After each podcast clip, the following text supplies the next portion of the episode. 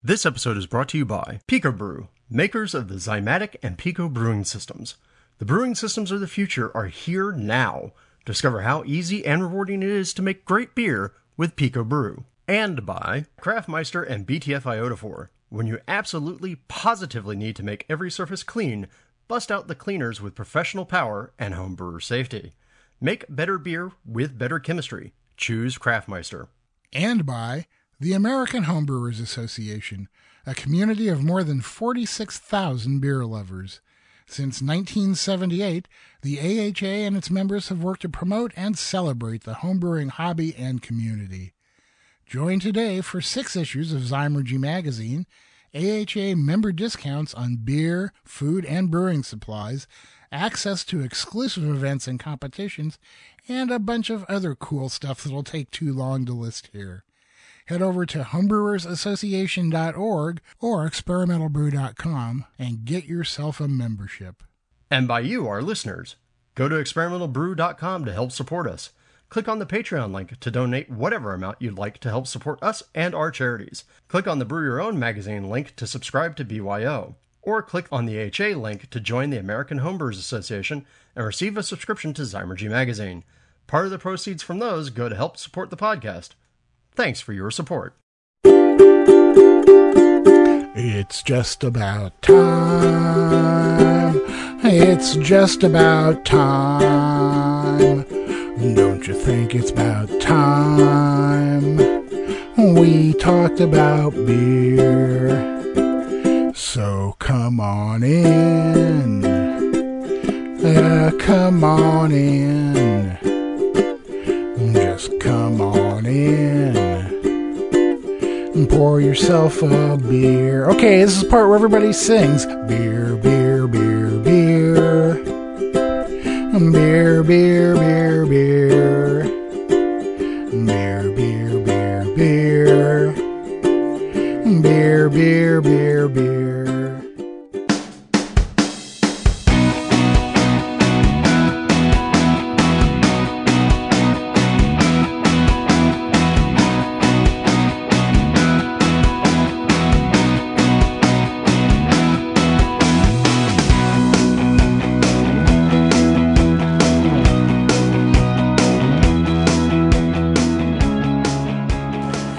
Hello, HomebrewCon! Welcome to a very special edition of Experimental Brewing with Denny and Drew.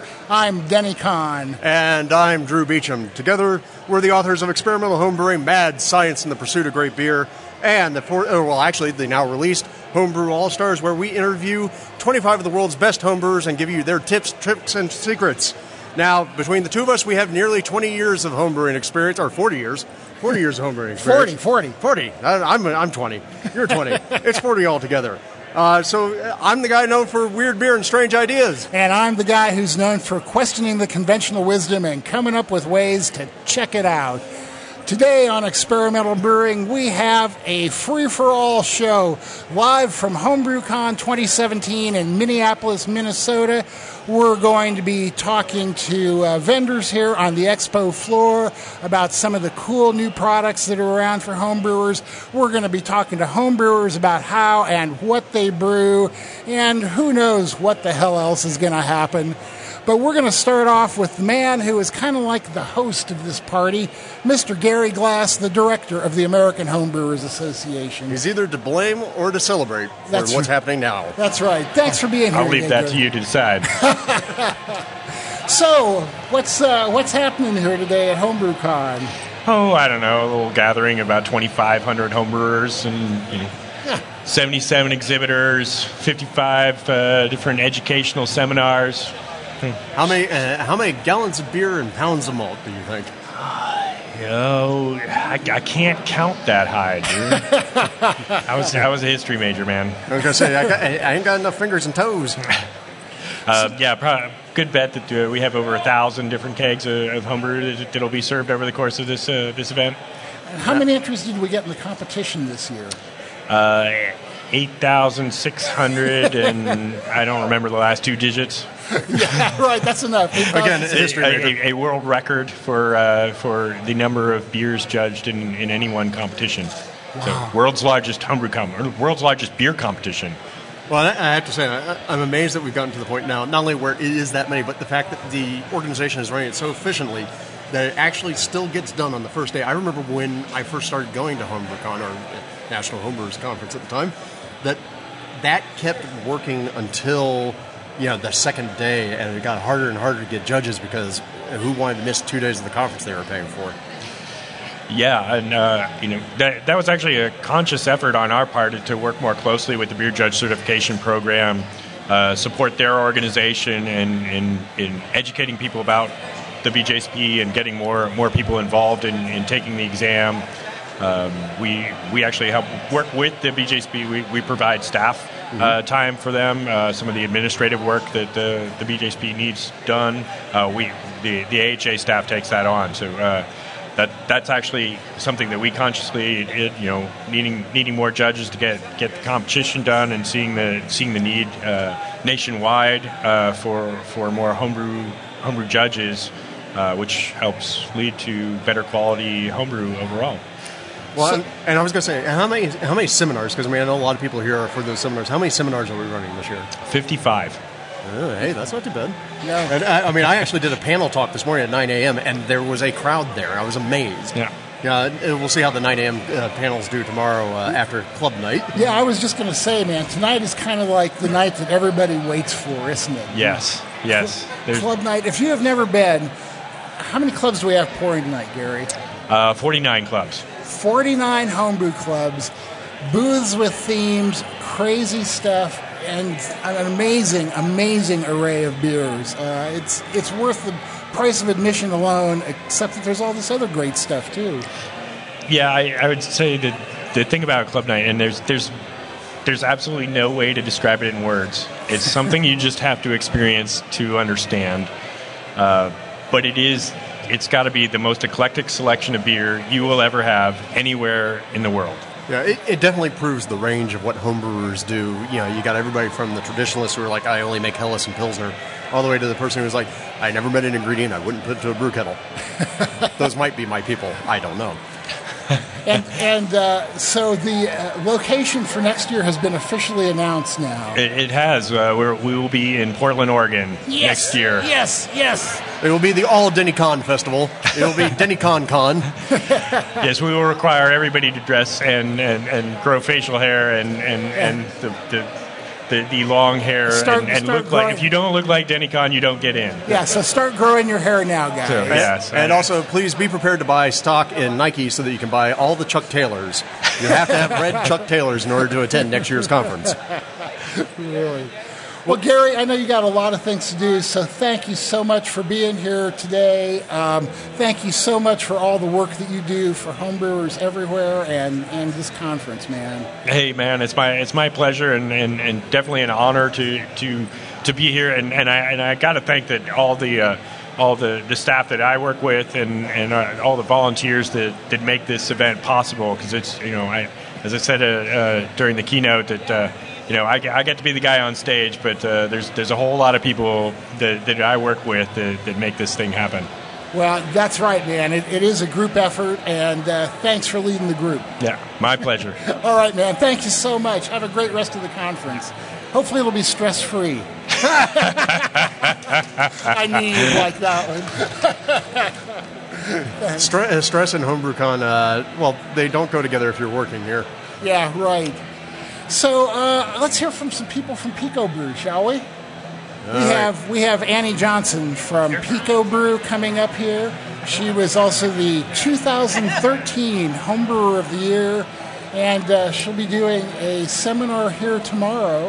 And so, what's your seminar topic tomorrow? Uh, it's called Check Please. It's on Czech Pilsners. That is so clever. And it's not like you know anything about the style. No, nothing. I just started brewing it. Yeah. Just started brewing it, just won a Pilsner Urquell Award, just, you know, yeah, not a thing known. I, I, I love it, and I um I may get some pushback on the way that I do it, but I feel that you at least have to experience it and brew it the authentic way, at least once or twice t- before you modify and modernize. I'm old, so I'm old school. yeah, right. And in your other life, you work for Pico Brew. I do. I, I work. I've been there. It'll be four years this fall. And what is your official title there? Um, I'm the director of the Pico Brewers Network, and I'm also the brewmaster in residence. Wow. Dual. Cool, cool. and you have just uh, released some new stuff, right? We have. We we just uh, released three products um, that we developed this year. Uh, they've been in the thought process a long time, but we have um, a new version of our small Pico, which you both are participants in that, Yeah. which is half the price. And then the coolest thing ever is our new micro still. Um, I'm telling you guys and gals that uh, if you want to do some distillation of hop oils, I'm That's right, that's quotes. right. Essential Yeah, oils essential and oils. water only, of Yeah, course. please remember, uh, distillation is currently only legal in New Zealand. Right. I'm not much of a, a cusser, but it's badass. yeah. It's it's it's cool. it's great. So I love it. And then um, also a fermentation adapter that you can help monitor the process of your fermentation, so you can see what's going on. And of course, everything at Pico Brew. Including the people are run off the cloud, so you'll be able to, to check in on your mobile device and see how things are going. So it's it's great, and we're working on a bigger unit as well. Oh, really? Yeah. Oh, people are going to be happy to hear that. Yeah, it's called the Indie, and it's um it's pretty fantastic. Ooh, I can't wait to see it. That's going to be great. Yeah. Well, now I have a question. So, you you have this kind of foot in both worlds here. You know, you, you're obviously talking about Czech Pilsner uh, tomorrow, but now you also have the the Pico Brew stuff that you've been working on for a while. And I know initially when the Zymatics launched, there was a lot of resistance from uh, hardcore homebrewers. But it seems like I mean we're getting more acceptance of this sort of way of brewing in the world. Do you, do you see that? Definitely. It's nice. You know, we made our public debut in Grand Rapids at the AHA conference, um, and it was wonderful. We had a lot of people that were poking a stick at it, as I'd like to say. And then now, uh, you know, our, our fourth conference, we have people that are. I have one. I have one. I I know people that wrote to me that told me they have beers in the competition, so it's it's pretty cool. Well, a Zymatic beer actually picked up an award in the competition a couple of years ago, right? It did. It got a it got a gold with the saison, and again that the gal who brews, uh, Amanda Naglich, she lives in a 500 square foot apartment in, in Manhattan, and she wanted to get into homebrewing. She and her and her husband, and the Zymatic gave them the opportunity. So I like it for that. It's not for everybody. I, at home, I still use my three tier system, which is Blickman. You know, I mean, I got to brew a lot of beer because I like to maintain my beer gut. And you know, and I the Zymatic, but we have more and more professionals that are using in breweries and and yeast companies and you know hops farmers and maltsters, and so it's it's really taken on this other professional life, and it's also being used as a brewing tool in several um, brewing colleges around the country and in in Europe. So it's it's neat. It's really cool. Um, but like I said, it's not for everybody. No, it's not, but I think that more and more people are realizing that it, something like that could be for them. Sure, the you know precision, repeatability is Right. It's something that you always want as a home brewer. And, I mean, you know, old schoolers like us, long time home brewers, we always go for that. Right. I want, I need to recreate this again and again, and now you have something that is a tool that helps you do that uh, uh, after the first time. And s- some of our Igors actually have Zymatics that they use to conduct the experiments because they're so controllable and repeatable. Yeah. You know, and that to me is one of the beauty parts of it. The, the hands off stuff doesn't suck either. No. Well, and and the good thing is, I think most of the people who are going to end up with the Zymatic are probably also going to have their old school equipment. Sure. And so, depending Yeah. upon what you want to do that particular day, you've got choices. Nobody says you only can brew one way. Yeah, it's amazing. I mean, the people that that were very hands off, no way, that now have come around. Go, well, that's actually kind of that's a neat thing. That's like cool." me, right? Like you, you curmudgeon. My favorite curmudgeon. Yes, I don't am. know. You, uh, there's a there's a crowd out here that are watching us about ten thousand, and I, re- I really want to say that these guys, long before I met them in person, have been huge inspirations for me. I mean, Denny had the world's worst website. That's right. DennyBrew.com. That's right. He- Yeah. He, still does. I just host it now. Yeah, I found that in, in like 2003 or 4. And then the Maltose Falcons with Drew, I found that one as well. And I used those so much. And I would print stuff off at work when no one was looking, and I'd take it home. And you guys have been huge influences in my brewing. And I mimic a lot of your techniques and recipes. But I just want to thank you. I'm going to thank you tomorrow. I might cry. Oh, you're so sweet. But it, it, y- I, when you find brewing inspirations, that's for me what propels me to be the best I can be. So I just want to say thank you. Oh, you're very welcome. I welcome. got the tears. And by the way, I want to make sure that everybody understands that Annie may have taken inspiration from us and used our techniques, but she somehow actually made good beer out of it. yeah, instead Of right. That's what I was going to point out too. It's Yeah, like I'm gonna do the hmm. clam chowder saison next. I love the clam chowder saison. you love talking about it. That gives me shivers. All right, chicken beer lady. yeah, yeah. Yeah, right. Annie will be serving a chicken beer at uh, Club Night Yeah, tonight. and come by so- for the brisket. We're having some brisket beer too. so- brisket beer also. Yeah. Whoa! I think I'll have to just skip dinner and, and drink my dinner. Yeah, bring you your fork. Are you going to have a gravy beer to go with that? I well. Well, hey, that, I think that's called a hazy IPA nowadays. Yeah, yeah. I- I've been collecting that as I've been going around the expo, collecting leftover samples. That's gonna be some gravy, I'll tell you. There we Cool. go. So, what should people watch for from uh, Pico Brew next? Um, I think if they visit our website, they'll see that we have a new version of the of the smaller unit, the Pico, which still brews packs like you see Denny's here, um, and then it's half the price of the Pico Pro, which I like. Is that one good thing about uh, being a company that's um, doing well is that you can bring the prices down, and that's always been the ultimate goal. So that and the still, I'm telling you, gang, You can tell what has really impressed yeah, Annie. I mean, I, I I love all of our. Uh, of course, I love the Zymatic, um, but that still, that is the bomb.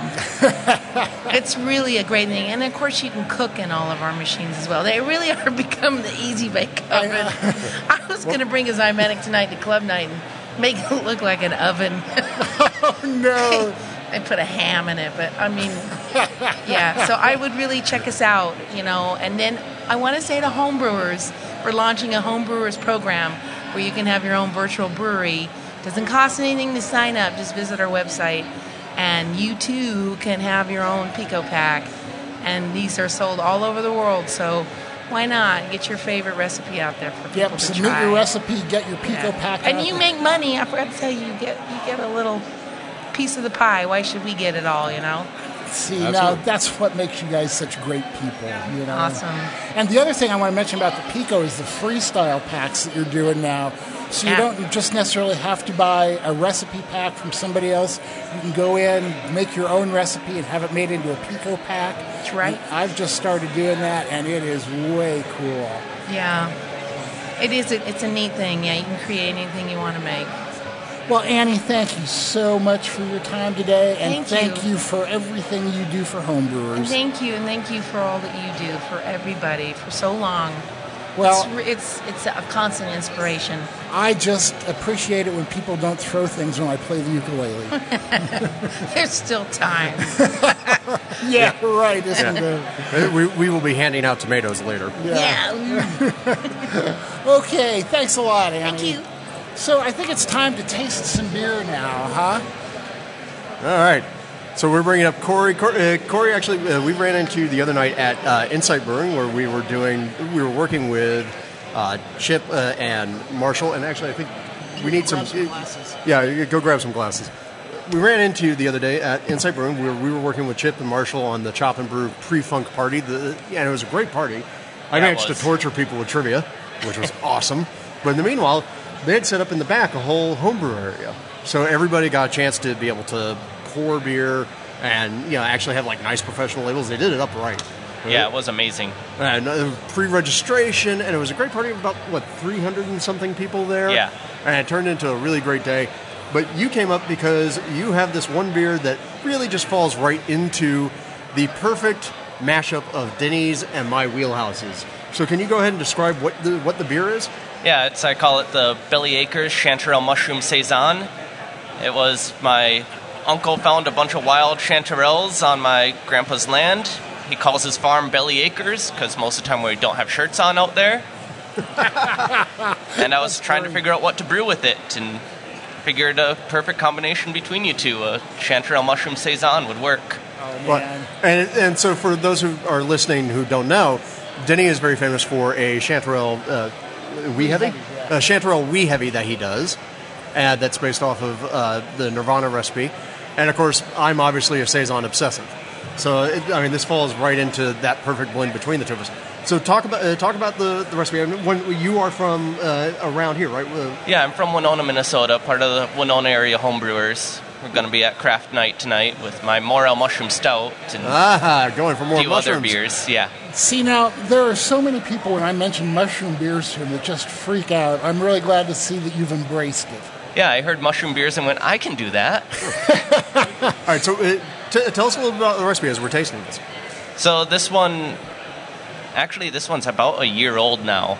It's been in my kegs. I bottled it up like Tuesday, the day before the pre-funk party, when I found out you two were going to be there. and uh, I kind of suck at bottling from my keg, so it's a little flat. But I powdered or dried the four pounds of chanterelles Right. and then powdered them and added them in the last like five minutes of the boil for a 10 gallon batch of saison. So now, when you take four pounds of fresh mushrooms and dry them, what does that turn into? Like two ounces? Something like that, yeah. Wow, I've, and I've never used dried mushrooms. I've always used the fresh ones, uh, partially because that's what's there, and partially because I'm so lazy. The thought of drying them never crossed my mind. Partially my ass. You do it because you're lazy. Well, okay, let's just get down to brass tacks here, shall we? Yeah. and so now, what were you looking for out of the chanterelles, and how do you think? What character do you think came through it uh, ultimately? I honestly think that a lot of the sweetness in the beer actually came from the chanterelles, and there's a bit of earthiness to it, and then I, I get a bit of apricot from it. Yeah, it. and right, and that's what I always uh, use chanterelles for is that wonderful, wonderful apricot flavor. Well, and I think that's a thing that a lot of people don't think about is that mushrooms do impart a lot of fruit. Right. And because I know you've used uh, what chanterelles, maitake, uh, and- matsutake. Matsutake, that's right, matsutake, and uh, oyster. I think at one time. Uh, no, I've, I've done uh, a brown ale with portobellos. okay, but I mean, almost always you get some sort of fruity character. But I know chanterelles give a real strong apricot. Yeah, right. You know what we need to do? Right. You need to make a hazy fruity IPA with chanterelles. That's never going to happen. I will, you know, I'll do it. There you go. I like that style. I right. like the New England IPA. Corey, there you go. right, you got you got to take that idea and run with it. Now, I mean, I mean, yeah, I think you're right here. You do definitely get a big apricot flavor. Your your earthiness comes through, and I think that's enhanced by the mushrooms. And you still have a little bit of that uh, spicy saison character, which is 3711, the French saison yeast. Um, or which I one did you used use? the, I can't remember the exact number, but it was a White Labs uh, Saison Ale blend. Oh, okay. So uh, I think that's 566 or It, something. it does definitely have a spiciness to it from the yeast. yeah. Yeah. Well, yeah, that's. uh, I mean, that's that's pretty awesome. Now, what would you change uh, when you go redo this? Honestly, it turned out kind of exactly the way I wanted it to. I probably won't change much of anything. Maybe change the yeast to use a straight saison. Mm-hmm. Get a little bit more of that spicy yeast character from it. Yeah, go go with like a straight 565 or, or something like that. Yeah, it was Yeah. just my. It was actually my first time using a saison strain, so I was a little nervous about the stall, and the ale blend was supposed to not have that. Remember, folks, uh, experimentalbrewing.com uh, has shown that if you do open fermentation with the Saison DuPont strains, uh, so White Labs 565 or Wyeast 3724, uh, well, you don't get the stall. At least six out of seven brewers. That's right, unless you're Marshall Schott, who screwed everything up and uh, didn't get the same results as six other brewers did. So. Yeah. Damn that Brülosopher. I know. I, was, Right. I, I guess he just sucks as a brewer. And Right. if, if Drew hadn't interrupted me, I was just about to say the exact same thing. It, it was right before I'd listened to the saison experiment that I did this one. Well, hey, I, I think what you put down in the glass is a perfect example of embracing an ingredient, getting it, expressing its true characters, and not overpowering it and turning it into something truly weird. Thank So, you. Yeah, I mean, I think you did a great job, man. Yeah, man, and we really appreciate you bringing it and, and sharing it with us. That's really thoughtful. And if you do make the IPA uh, please let us know. Yeah, I'll send you a few bottles. Please do, man. We'll taste it on the air and rave about it and curse your name all at the same time. well, that's what I go for. yeah, he lives for it. Thanks a bunch, Corey. No we problem. Really Hopefully, see you tonight it. at craft night or Well, club uh, night. We'll, Absolutely. We'll definitely be there. All right. So, what do you think? Should we? Uh, yeah, I think into- we should. Okay, we have a very exciting announcement to make about a contest that uh, is going to be sponsored by Wyeast uh, with some help from us. We have Jenny Logsdon of Wyeast here with us, who's going to uh, help discuss this contest, somewhat reluctantly, I might add. Yeah, Je- uh, Jenny's uh, looking at us with a, that grimace smile of, oh God. I don't normally make public appearances. Well, we're changing that now. So you're the first, you're honored. Yeah, thanks. Uh, yeah, we are honored, as a matter of fact. We really appreciate it. So here's the deal and what the contest is going to be, everybody. Y is about to release the next batch of seasonal strains for the summer. We're going to kind of jump the gun a little bit and tell you right now what they are, and we're going to have a contest to come up with recipes for each strain. Uh, and here's the rules the entries need to be received by July 31st. You send your entries to contest at experimentalbrew.com. One entry per person. You pick one of the three yeast strains that we're going to be telling you about, and you come up with a recipe for that yeast strain. The winners uh, for each strain will be picked by Drew, me, and a couple people from Wyeast. For prizes, you will receive fabulous swag from both Experimental Brewing and Wyeast. And let me tell you, they got some good stuff. And we're going to hit Jenny up to dive deep into the vault. Uh, and besides that, you'll also be getting a pack of each of the three seasonal strains. Uh, the winners uh, agree to let Wyeast use and distribute their recipes, and the entries will be judged solely on the subjective basis of what looks good to us. Yeah. Amuse me. That's right. Amuse me and you will win. So, and all this info is going to be paste, or posted on the website, so don't worry if you don't remember it right now. So I can actually tell you which yeast strains those are. Oh, we got Ready. them. Yeah, go. Go for it. So this summer we have Belgian summer strains coming out. Uh, we are bringing out the Flanders Golden Ale, number 3739. Remember that number? Our second strain is a Trappist style blend, uh, number 3789. I'm looking forward to trying that one out. We're going to let you try all of them out. Oh, good.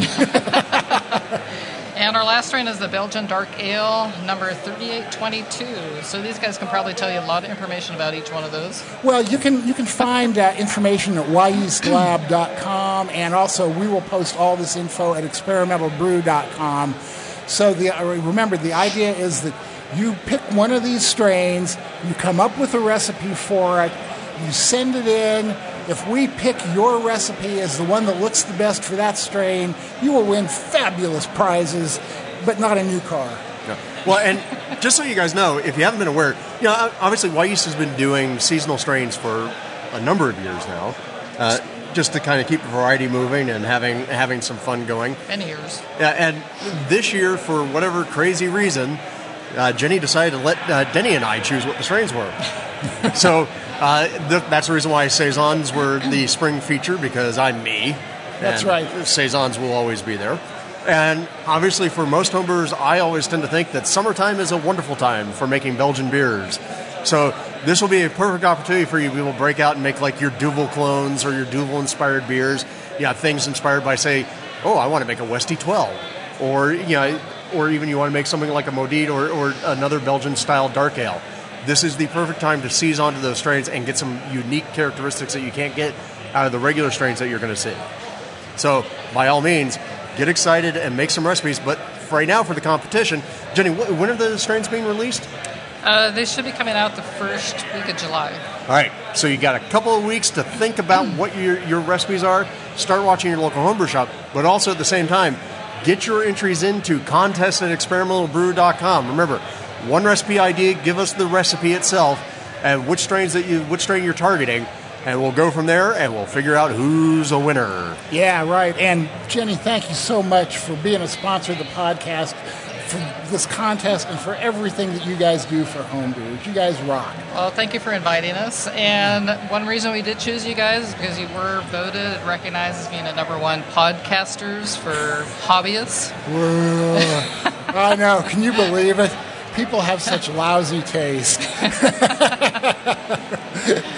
Thanks a lot, Jenny. We'll uh, we'll let you go back to anonymity now. All right, thank you. You bet. Everybody, give Jenny a hand. All right. Wyeast is collaborating with homebrew icons and top-rated hobby podcasters Denny Conn and Drew Beechum to bring you the Wyeast Private Collection strains for 2017. Our second quarter features a great variety of strains for saisons and related styles as we shift into spring and the warmer weather ahead. With their rustic and refreshing profiles and versatile pairings, there's no better way to welcome the new season. Try something funky with our Saison Brett blend, go classic Belgian with Beer de Garde, or discover Forbidden Fruit's unique flavors in a wit beer. When I'm done brewing, I want to be done brewing, not waiting around for my wort to cool. With the Hydra, the Corny Pillar, and the other great chillers from Jaded, I can be done when I'm done. No more waiting 20 minutes for the wort to cool enough to add whirlpool hops. No more messing with cleaning and sanitizing counterflow or plate chillers. With the super fast immersion chillers from Jaded, you can chill your wort in minutes without all the hassle. Jaded chillers aren't just works of art, they're the fastest, most effective chillers you can buy. Check them out at jadedbrewing.com.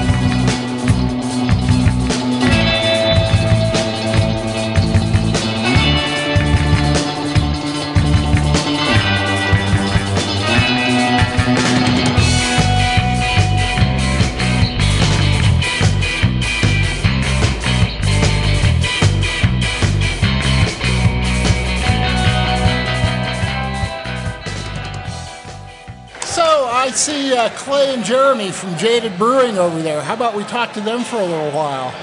Okay. It's not like they make good products or anything. Hiya, guys. You have How's it going, share- guys? You have to Now, share a mic. Yeah, sorry, you're going to have to share a mic because apparently our audio engineer forgot to bring a fourth input. Uh oh. Oh, yeah, well, you know, I can't remember everything. I'm old. so All how right, you, just no one take pictures of both of us sharing a microphone here. oh, I, I Just think- remember, real close. So how you been since last year when we saw you? We've been pretty good. So- uh, just keeping busy uh, making new products. I was going to say, I see we have a new product here on the table that I hadn't seen before. Yeah, that is our little pillar. We uh, we figured we'd name it so that you can still pronounce it after you had too many beers to drink. little pillow, little pillow. Little Little pillow. No, I think that's going to go terrible. So, and, and what was that developed? that is uh, specifically designed for uh, if you're brewing inside the uh, 1.75 liter kegs uh, with like the Pico C or Pico S. Um, Cool. That'll chill down the wort uh, in a 1.25 gallon batch in about four minutes with tap water. That's amazing, man. I just absolutely love my Hydra and the Corny Pillar. I mean, those things are so efficient. They're so fast. It's awesome. We, we've had so many people come into the booth today and just say, hey, I have your Hydra, change my brew day, I love it, and Yeah. just walk away. That's great, man. and you guys are you guys are great on support. When we had some questions pop up on the AHA forum recently about using the Hydra with warmer water, you you were like right there explaining how to do it. Yeah, it's one of the things that we're, we're very um, into is just making sure that everyone knows how to use the product properly. Because it, it really does uh, affect the performance of it. And when we see something like that, where it's that far away from what we know it can do, it's definitely something we want to stay on top of and make sure that everyone knows uh, the proper way to use it to get what we what we know it can do. Yeah, right. Yeah, we we creep around the forums. Good. Now and then we pop our face out there, but otherwise we just creep around and see what everyone's saying. Uh, and it, it's generally extremely good stuff uh, from what I've seen. And I, I was going to say, it's not creeping around, it's market research. yeah, Yes. that's just right. like it's not stalking, it's just intensive looking. well, so now, uh, just real quick, like how long? I mean, how long have you guys been in business as Jaded? Because I mean, it's like suddenly you guys appeared and like really starting to kind of kick a lot of butt with these chillers.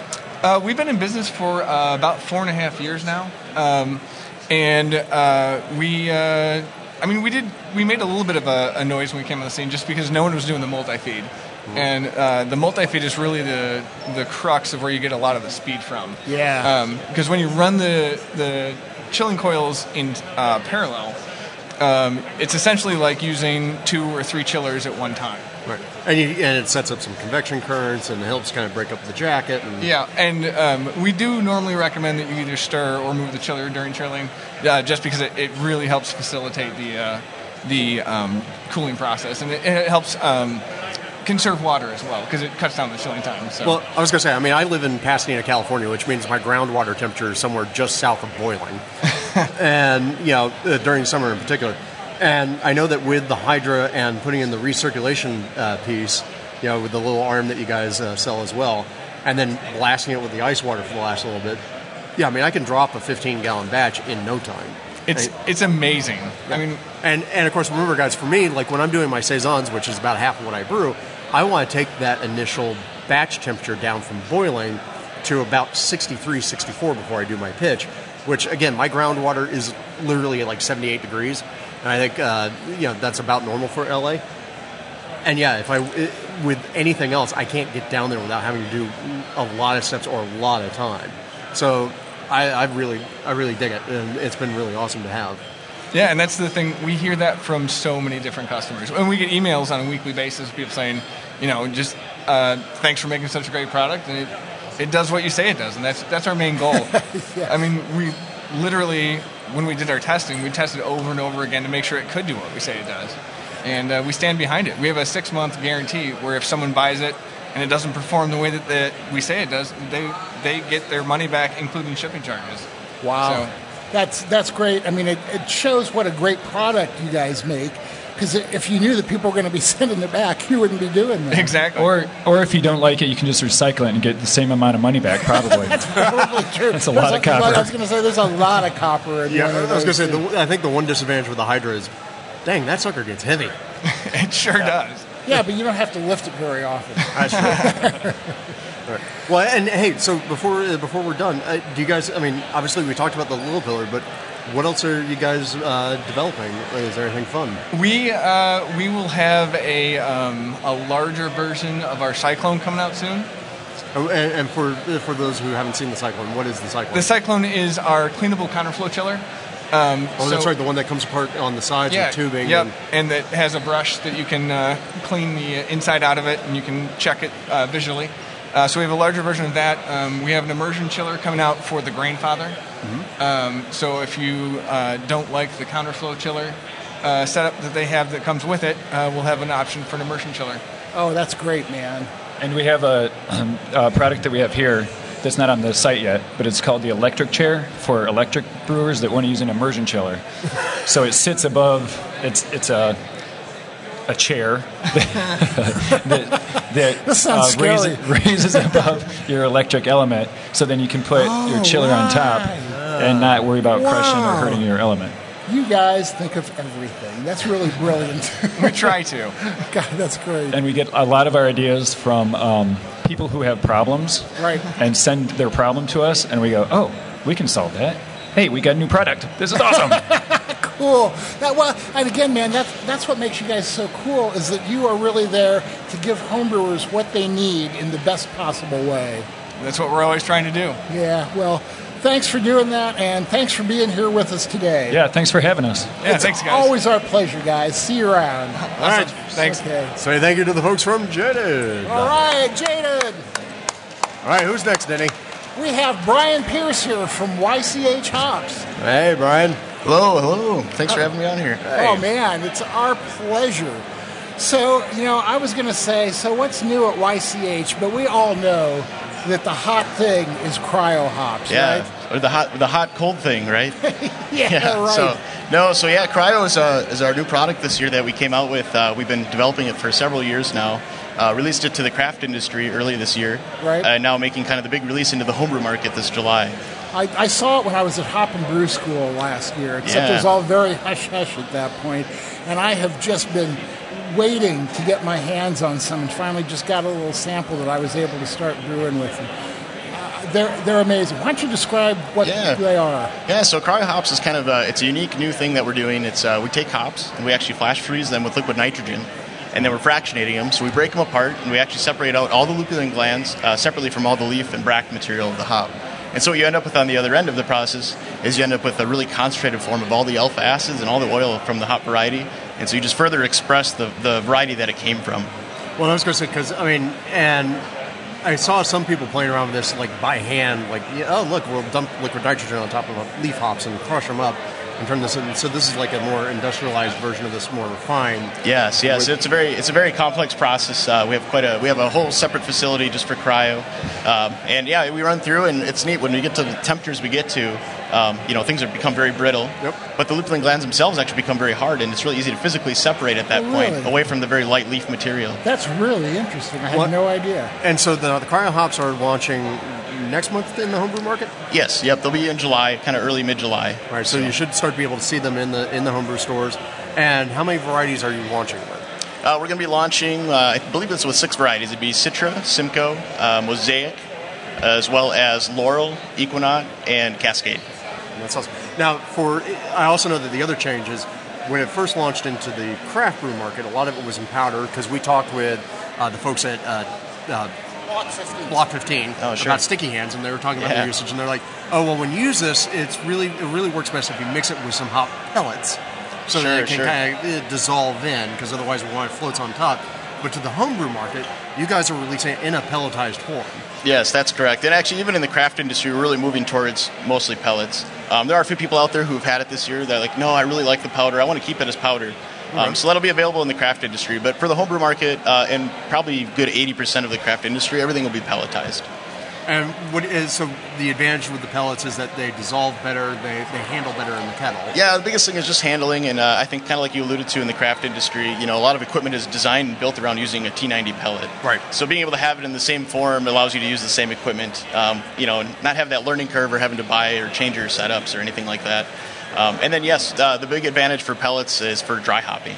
So the powder being so light and being very resinous and concentrated, uh, basically oil, uh, putting that in a cold wort or a cold beer, it has a hard time kind of incorporating. Right. So with the pellet, we're able to, to help it kind of break the surface tension of the liquid that's in there. Um, Well, and now how do, how do you expect most people to use this, or how is this mostly being used? so it's really de- it's you know it's really designed for uh, the late, later editions uh, for flavor and aroma. Um, it's kind of deceiving because you'll see that it's so concentrated that the alpha acids for the varieties are about double what they normally are. Uh, but it's that's really not intended for bittering at all. Uh, it's just kind of a, the nature of what it is. Yeah, when I when I got my sample from you guys, and I looked at the back of the Ekuanot, and I think it said like twenty two point four six alpha. Like, what? yeah, yeah. I mean, you can definitely get IBUs with it, but uh, you know, it's really it's meant for flavor and aroma. Um, mainly because the oil is also that uh, you know double the concentration. So if you throw it early in your kettle, you're going to volatilize off a lot of the flavor and aroma components that you're hoping to achieve with it. So uh, you know why you'd be buying it. Well, and, and so yeah, I mean, really, what we're trying to do is get into a form factor that you can deliver more oil and, Yes. mo- and more flavor compounds without all the green chlorophyll laden material that's going to uh, muck things up. Yeah, and so that's that's the real advantage of cryo hops is you know you're, you're able to, to really use a concentrate form of the variety, and you're taking off all the vegetative matter. So you know when it comes to putting it in the kettle, throwing it in the whirlpool, you're reducing your, your trub pile significantly. Right. Because it's no longer in there, it's no longer soaking up your good beer. And then if you're uh, dry hopping as well, you don't have that vegetative matter sitting. Your beer's not sitting on that anymore, so contact time becomes much less of an issue. Right. I I used my first sample as dry hops, man, and the speed and the effectiveness of those was just amazing, and not not to mention the the great rich aroma I got out of it. Oh yeah, absolutely. And now, and now this just makes me want to go and make an IPA with hop extract and followed by a whole bunch of cryo hops in the finish. Right, like the ideal efficient beer, right? Hold on. Speaking of hop extract, uh, that's something I get a lot of questions about. I know you guys make hop extract for the commercial market. Are you Sure. going to go into the homebrew market with the extracts? Yeah, that's a really big discussion we're having now. Is we feel like we're, we're really missing out to a lot of people who really want it. You Yeah. know, we, we make a lot of CO2 extract for the craft industry, Um, and we're just right now we're really in the phase of trying to find what's the best way of packaging it um, and what, what sort of form would people want to purchase it in. I know there's a lot of precedents out there for like the syringes or something like that. Um, and we're, we're wanting to see do we want to recreate the wheelers or something better we can provide to the industry? You know, and, and it seems like there must be something better, but I can't tell you what it is. Yeah. But I know that the stuff is so concentrated, it's got to be a real challenge to get it down to homebrewer quantities. Uh, I got a sample at Hop and Brew School once that was like about the size of a tuna can, Yeah. and it's like uh, this will do like 100 gallons of beer to 50 IBUs. Like, Right, I don't right. know what I'm going to do with this. yeah, absolutely. Yeah, absolutely. So, well, great, man. I'm really glad to hear that that's coming too, and I am really excited about you guys getting cryo hops out into the homebrew community. And I know that a lot of homebrewers are really excited about it too. Yeah, I'm, I'm very excited about it. it it's great. I'm, myself as a home brewer, it's been really fun to play around with, and uh, I'm excited to get a lot of feedback from the industry. It's just uh, kind of what are they experiencing, what are they seeing, and uh, yeah, it's going to be great. Well, and I was going to say, uh, you guys are handing out one ounce samples over there. Yes. And I mean, how many pounds of samples have you guys gone through now with the cryo? Oh man, we we brought quite a few with us. We just had boxes and boxes. So Yeah, it was Yeah, like I know yesterday when the when the floor opened up, it was like the zombie hordes descending upon the cryo yeah, right, right. Yeah, no. And actually, you know, it's funny you say like the one ounce samples. So something I probably didn't really mention is, you know, because it's so concentrated, really the dosage rate is going to be about half of what you normally use for a T90 pellet. And so, you know, so the advantage of that is your one ounce sample pack is really the same as buying a two ounce sample or a two ounce package of, of the same variety. Okay. Well, I mean, uh, I can't wait to see what people are going to do with it. I mean, obviously, people are having a lot of fun in the craft brewer world with it. Yeah, with some of these new hop products that are coming online, both you know the cryo powders and the hop hashes and all that sort of stuff. Yeah, it's a chance to do some different expression of hop character. So Yeah, it's kind of nifty to absolutely. see. Great. Thanks a lot for joining us, Brian. Yeah, we thank you really very much. appreciate it. And all you guys out there, keep your eyes open for YCH Cryo Hops coming soon to a homebrew shop near you. Thank you very Thanks much. a lot. So uh, we're going to bring up Brad Ring from BYO Magazine next. Brad, uh, you're the, you're the publisher of BYO. Is that what I? Uh, I am. all I am. So Long time listener, first time caller. thanks for being here with us today, man. So, besides all the other cool things that uh, Brew Your Own does, one of the things you started doing recently is running uh, boot camps for brewers, and I, I would really like to hear more about that. Sure, sure. It's uh, uh, we, we've decided to go with a, a hands-on, small class approach to uh, learning about home brewing, and we started it uh, in the last year. We've so far have done two. Uh, the first was in Burlington, Vermont. Second one was in Santa Rosa, California, and then our next one coming up is November 3rd and 4th in Indianapolis.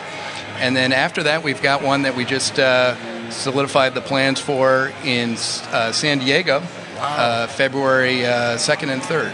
So With February in San Diego wouldn't suck, would it? It's uh, a little warmer than back home in Vermont where we're based. So Yeah, I'll bet, man. I don't know. It doesn't feel all that different to me than Pasadena, California. I mean, And, and it looks like you cover different topics in each one. Yeah, we, we, we, we try to run uh, in between 8 and 10 uh, full day classes. Uh, each class is limited to 35 people, so very uh, small, intimate gatherings. Uh, we've got uh, some of the top industry experts uh, teaching. Looking at, I see uh, uh, Dr. Chris White uh, from White Labs, and he uh, teaches an advanced yeast techniques uh, all day that. all day seminar. Uh, we also have uh, Gordon Strong, uh, Michael Tonsmeire, Brad Smith, John Palmer. Uh, so a lot of recognizable names, a lot of folks who write for us regularly. Uh, so it's been a great way for us to take what we do in the pages of Brew Your Own magazine and take it into a live event. Uh, and, and do so in a little bit of a different format that, that we see um, you know, currently out there. We saw a need for it, and we thought that we would uh, you know, really emphasize the hands-on learning aspect. right. I, I, I don't know. It sounds like there are a couple of names missing from there. Hint, hint. so you mentioned that Chris did the advanced yeast techniques. What are some of the other topics that you've covered? Uh, Gordon Strong is doing an advanced uh, all grain techniques, and we're we actually uh, John Blichmann custom built uh, a totally over the top electric brewing system that he wheels into uh, the ballroom of whatever hotel we're taking over, and uh, so he, he's doing that different uh, mashing uh, techniques. Uh, we also have. Uh, in uh, coming up in Indianapolis, Josh Weikert's going to do an advanced Oh, hopping techniques.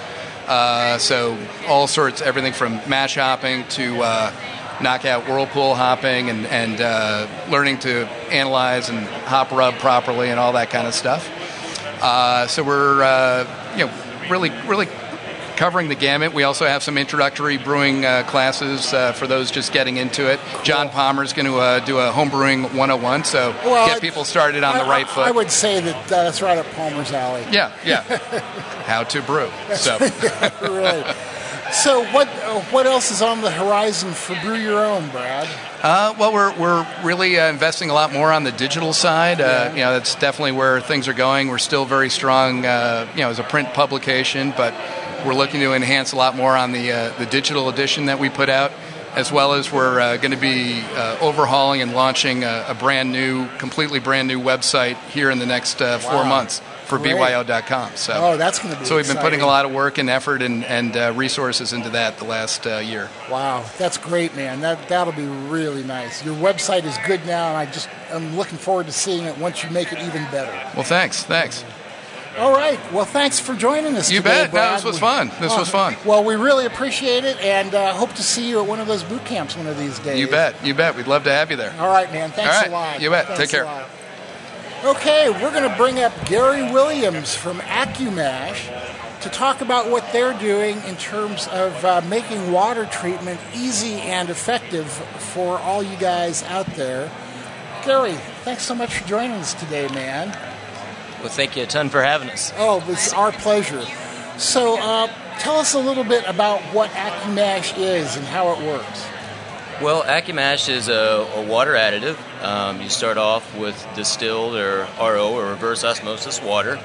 Um, you look at your recipe and look at the characteristics. Uh, you pick the packet, uh, one of the nine versions that we have that uh, that meets the traits of that recipe. Uh, you add it to your water. We'll get your mash pH in that in the desired 5.2 to 5.7 range. Um, if it's a hoppy beer, we make the we've got the chloride to sulfite ratio set up so the hops pop. Um, if it's a malty version, we accentuate the malt, and uh, if it's balanced, we put you right down the center. And so, like, how did you come up with all these different profiles and, and decide what was going to be in one of these packs? Well, I was a, I'm, a, I'm a chemical engineer, and uh, I was using a uh, using some of the tools available online, and, and was uh, frustrated not getting the, the desired results I wanted, and uh, it was it was really through experimentation. Uh, we we were able to because we have the nine different varieties, we were able to carve out little subsections where we could control the chemistry.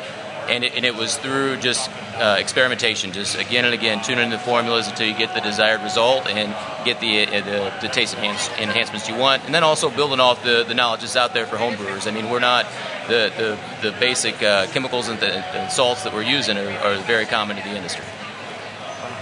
So, um, these packages that you sell are like to treat a five gallon batch? Is that the idea? Yeah, yeah, that's right. Um, so it, it is uh, it's for a five gallon batch, and you add it directly with your grain into the mash. Um, it uh, you know uh, we are doing some uh, doing working with some breweries now. Uh, we have a one barrel and a five barrel version working with some of the smaller breweries. Uh, uh, they kind of started seeking us out, and uh, you'll you'll be seeing that grow. So, and, and these are out there in the market right now, right? People can walk into their homebrew supply shop and get them. Yeah, yeah, for sure. Uh, we're we're at a multiple homebrew stores, uh, even on on online at several of the online guys. Uh, uh, and if and if you're not, um, uh, reach out to your homebrew store and, and let them know about us, and we'll uh, help them get get them set up. Great, man. Well, I, I grabbed some samples yesterday, and I'm really looking forward to giving them a shot. Well, well that, excited to hear your feedback. Uh, you know, we want, we really open to feedback. We've uh, put it out there and want to hear from guys like you. Uh, and uh, if there's any opportunity for us to improve, we feel like we got a really good product. But uh, we, we take feedback and, and we'll continue to grow it from there because we, our, our plan is really to make this easier for home brewers. We want to make water chemistry something you don't have to worry about in, unless you want to. Well, yeah, I mean, that's a great, great thing. And for me personally, being the lazy brewer guy, even just sitting down and weighing out the salts myself is more work than I want to do. Yeah, I know some people like that kind of stuff, you know. Not me. I just want to get to brewing. Yeah, uh, you know, there's a, uh, the technical uh, nerdy brewer, and there's the brewer that tends more towards the art side. And And uh, you know, with the engineering background, I, I, wanted to do play with flavors. I wanted to be more creative, and, and didn't want to, to focus on water chemistry profiles for my recipe. And, and, and whenever I was pulling my hair out, I'm like, man, somebody needs to make this easier. So uh, that's what we're what we're doing. That sounds great. Yeah. And I mean, and just so that everybody knows, I, the whole, the whole idea is always that you're starting with like a distilled water or an RO water, and that's why you can you can start with these just chemical packs or these salt packs. It's not like you're trying to adjust for people's magical water wherever it is and pull off some sort of chemical magic uh, magic trick. Yeah, there there you, you definitely couldn't uh, compensate for all the different varieties of water or the different variations of water that people have.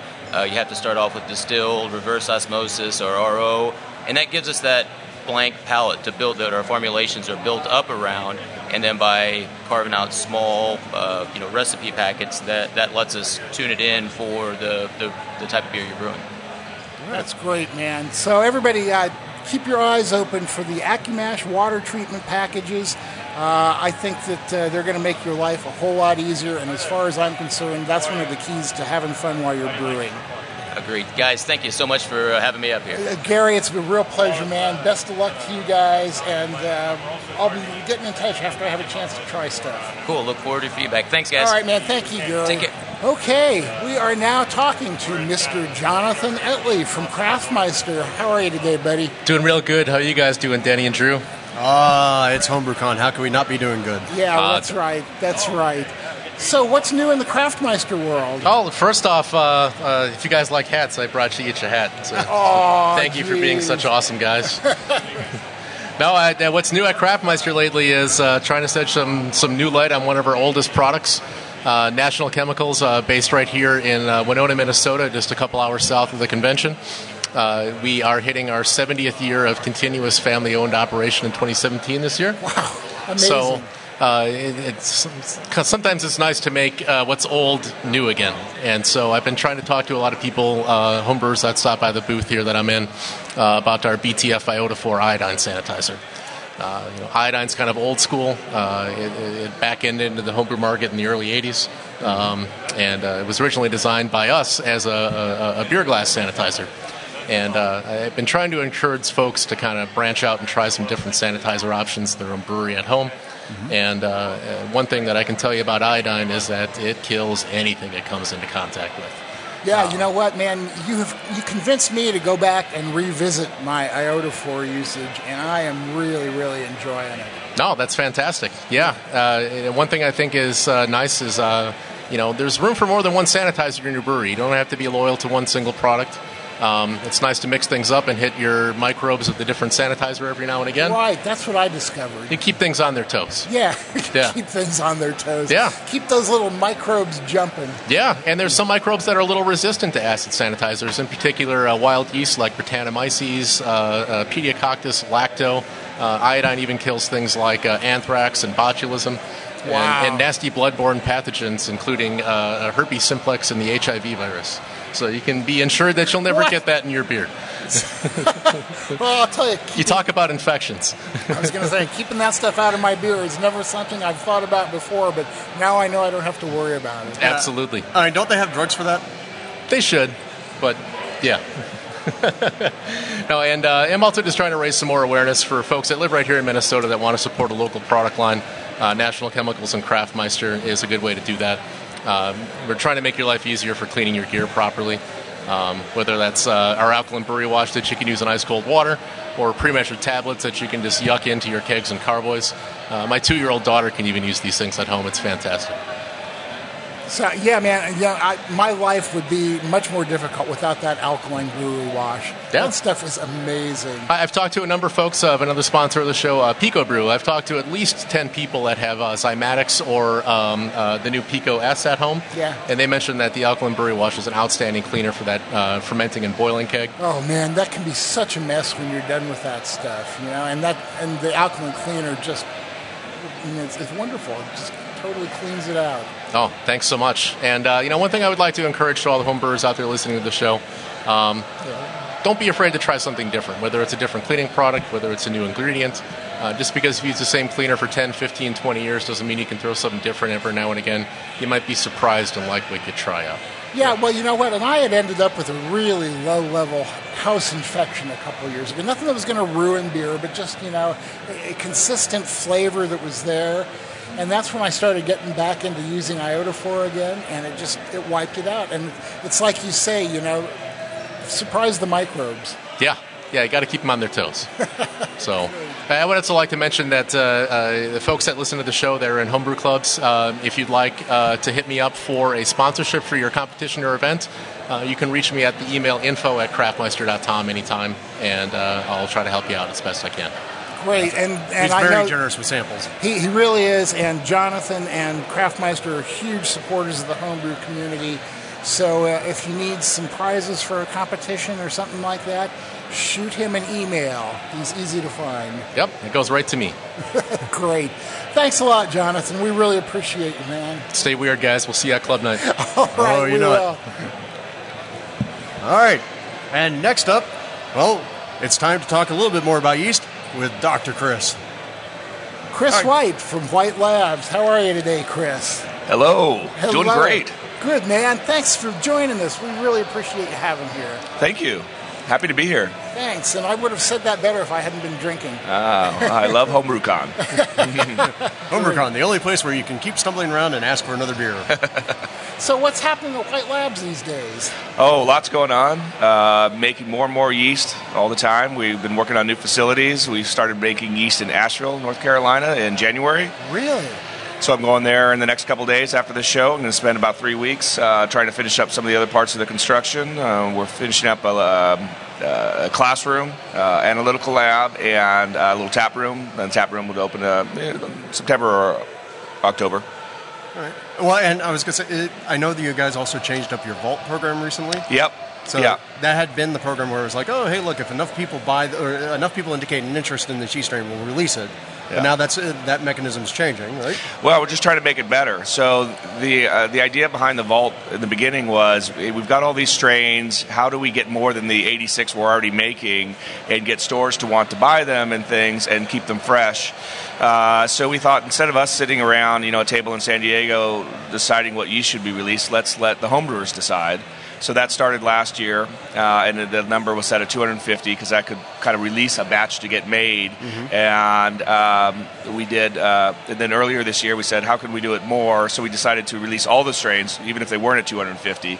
So all the strains we had in the vault got released up to this point, and we've kind of reset it. Yeah. So uh, even if there was, you know, 42 ordered, we, we made that batch and shipped it individually to the home brewer. So now this year we wanted to increase this number of strains, so we added a bunch of new strains to the vault, and uh, we tried to increase the access. So uh, we lowered the number from 250 to 150 for homebrewers, and we uh, opened up a seasonal release to the homebrew stores. So if the homebrewer didn't want to individually buy it, they still find in the stores every two months. That kind of replaced the platinum program we had for homebrew stores, where they got two new strains every 2 months. Now that comes from the vault. And there's a way for commercial brewers to order, which they could always order specialty strains, but it wasn't clear what collection it was. Now it's all called Vault. Uh, and so we're going to keep adding strains to it and and make them in San Diego and Asheville. Well, so now I have to ask, what, what does that mean for like my beloved saison three? Uh, well, uh, it means uh, you could get an order together of you and 149 friends, he doesn't have that many friends. listeners. Yeah, I only have Yeah, Denny. that- that's true. We could probably get a, a listener campaign going. Yeah, easier to reach than 250. This is true. And if it's on our uh, annual lineup, um, I'd have to look at that what we have listed out through uh, uh, November and December anyway, and see if it's on one of those months, and you'll know it'll be uh, available in stores. Well, and I know like one of the strains that you're releasing now is the uh, the Australian, the Melbourne, yeah, right? Melbourne ale yeast. Yeah, that's because of Peter Symons, and uh, his book research led to that strain, and he we put that in vault for him right from the beginning, but it never reached the 250. Uh, and uh, people, we were only releasing it to United States uh, home brewers because of the shipping cost of an individual vial. So we're going to open it up internationally too now, and uh, we also wanted to release that for for him in the beginning part of the vault. And I'm going to uh, go to their craft brewers conference next month in July, and so I wanted that strain to be available uh, and for him and his friends to be able to get it. Yeah, well, I, I'd interviewed uh, Peter for the podcast earlier, and that came out just like literally the week before the yeast strain was going to be released from the vault. And It was like for the end of the special orders, and it was like, okay, guys, you better hurry up and get it because uh, you got two days after this podcast release. And yeah, I, I, I've been hearing a lot of buzz from people about it, and the pe- uh, listeners who have gotten the yeast strain and, and started to use it have been really excited and, and really pleased with the results they were getting. That's great. Yeah, and that's you know that's why that was really the whole reason for the vault because homebrewers are going to like some of these strains, but it's not something that you know maybe enough commercial breweries are going to buy, and it might not have all the same performance things people are looking for for to be able to regularly stock in homebrew stores. So, Chris, I got a question. Out of all those strains of yeast, have you got a favorite? Well, I'm a little boring. Yes. You know, I'd say my favorite strain is uh, still California Ale Yeast 001. It's what I did most of my home brewing with. I made so many different styles, so I like that a lot. Uh, and then I um, I like our 007, uh, the dry English ale yeast, because it, it has some of those clean properties as well, but it's super flocculent. Um, San Diego Super, I like the French Saison yeast. Uh, and you know, all, we have a lot of different saison yeasts. Um, yeah, I was going to say, are you going to release any more saison yeast that are going to have to go onto my, my list? Force me to brew another batch? Probably because there's so many interesting strains in that farmhouse kind of category that because they make so you know they're so yeast driven beers and they, they've got each one is different. So it's true. But I, I swear, every time I turn around, there's another uh, another yeast strain out there. I got uh, I got to brew another batch. yeah, yeah, right. Like what a chore that is. Huh? Uh, It's not like I don't like to drink them, so it is what it is. really. Chris, thanks a bunch for joining us Yeah, today, thank you. man. We really appreciate your time and and everything you do for homebrewers, man. You guys are great. Uh, And if you want to get involved with the, the vault and see what's coming up and get part of like you know helping decide some of the things that are coming out, it's at uh, www.whitelabs.com slash the vault. Right. Yep. And get, you can get involved with uh, getting some new yeast strains out. And you get, right now, it's Melbourne yeast and Funky Cider yeast is coming up. Yep. And then later on in the year, one of my other favorites was Thames Valley and the the Leeuwenhoek, uh, the saison blend. That, Yep. So the first two will be store in stores uh, within a couple, you know, the beginning of July. And uh, again, homebrewers can always go on and order 80 strain that's not on the list and build that number to 150, and we'll release that batch just to those people who bought it. That's great. So all you people out there listening, uh, remember there's power in numbers. Thanks, guys. Love what you do with all the experiments and everything else. Thank you, Thanks. Chris. Really appreciate it, man. Mecca Grade Estate Malt is a craft malt house owned and operated by the Klann family on their beautiful Central Oregon high desert farm. Their eighth generation Oregon farming family grows and malts all of their own specialty grain, creating malts that are rare, remarkable, and bursting with flavor. Malt is the foundation of your beer, so why settle? The best beers deserve Mecca Grade. For more information, please visit meccagrade.com.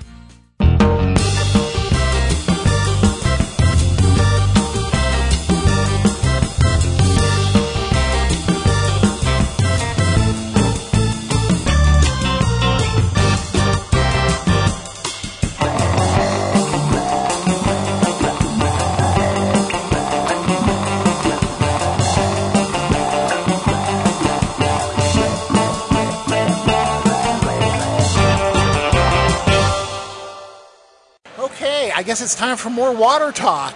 All right. We So- have Mr. Martin Brungard sliding into the guest chair here. Hey, Martin, how you doing today? Doing fine, Denny. Great. Get right up on that mic, buddy. We got to drown out the karaoke in the background. there you go. That's a lot of fun. Yeah. So, one of the reasons we wanted to have Martin on here today is not just because we appreciate all the work he does for the homebrew community in terms of educating people about water and how to deal with it, but also because I hear so often online when I recommend using his Bru'n Water spreadsheet, people say, Oh man, that is so difficult. I just could not deal with it.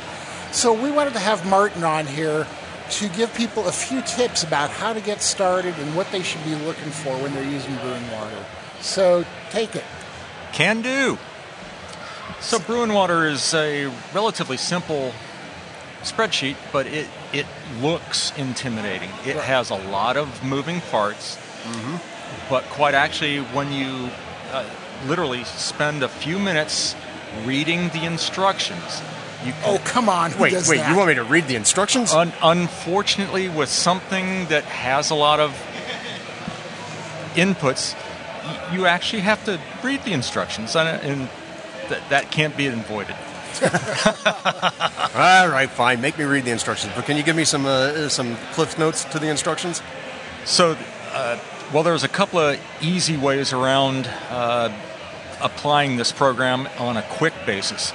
First of all, if you're using a relatively innocuous water like RO, reverse osmosis water, that has virtually no ionic content, you can sort of sidestep a bunch of problems by entering literally zeros for everything. That takes care of one page. You move on to the next page where you talk about uh, the sparging water. Well, for RO water that has no alkalinity, well, you don't have to worry about that. So you move on to the third page. Enter your grain bill. Okay, that's simple enough. You don't you have that somewhere. You're brewing. You know what you're brewing. Enter your uh, weights and measures. Enter the colors of the grains and the types, either a base malt, a crystal malt, or a roast malt, or acid malt. And you're done with that page. Then you And- move on. And the whole reason to worry about the malt is because of differing buffer, buffering capacities. Correct. So, so the malt actually influences the overall uh, pH of the the wort, and and that's what we're trying to target here. We're trying to give uh, our beer uh, the best start by changing the wort pH. Now, excuse me for interrupting. My, the way I look at it, I want you to tell me if I'm off base or not.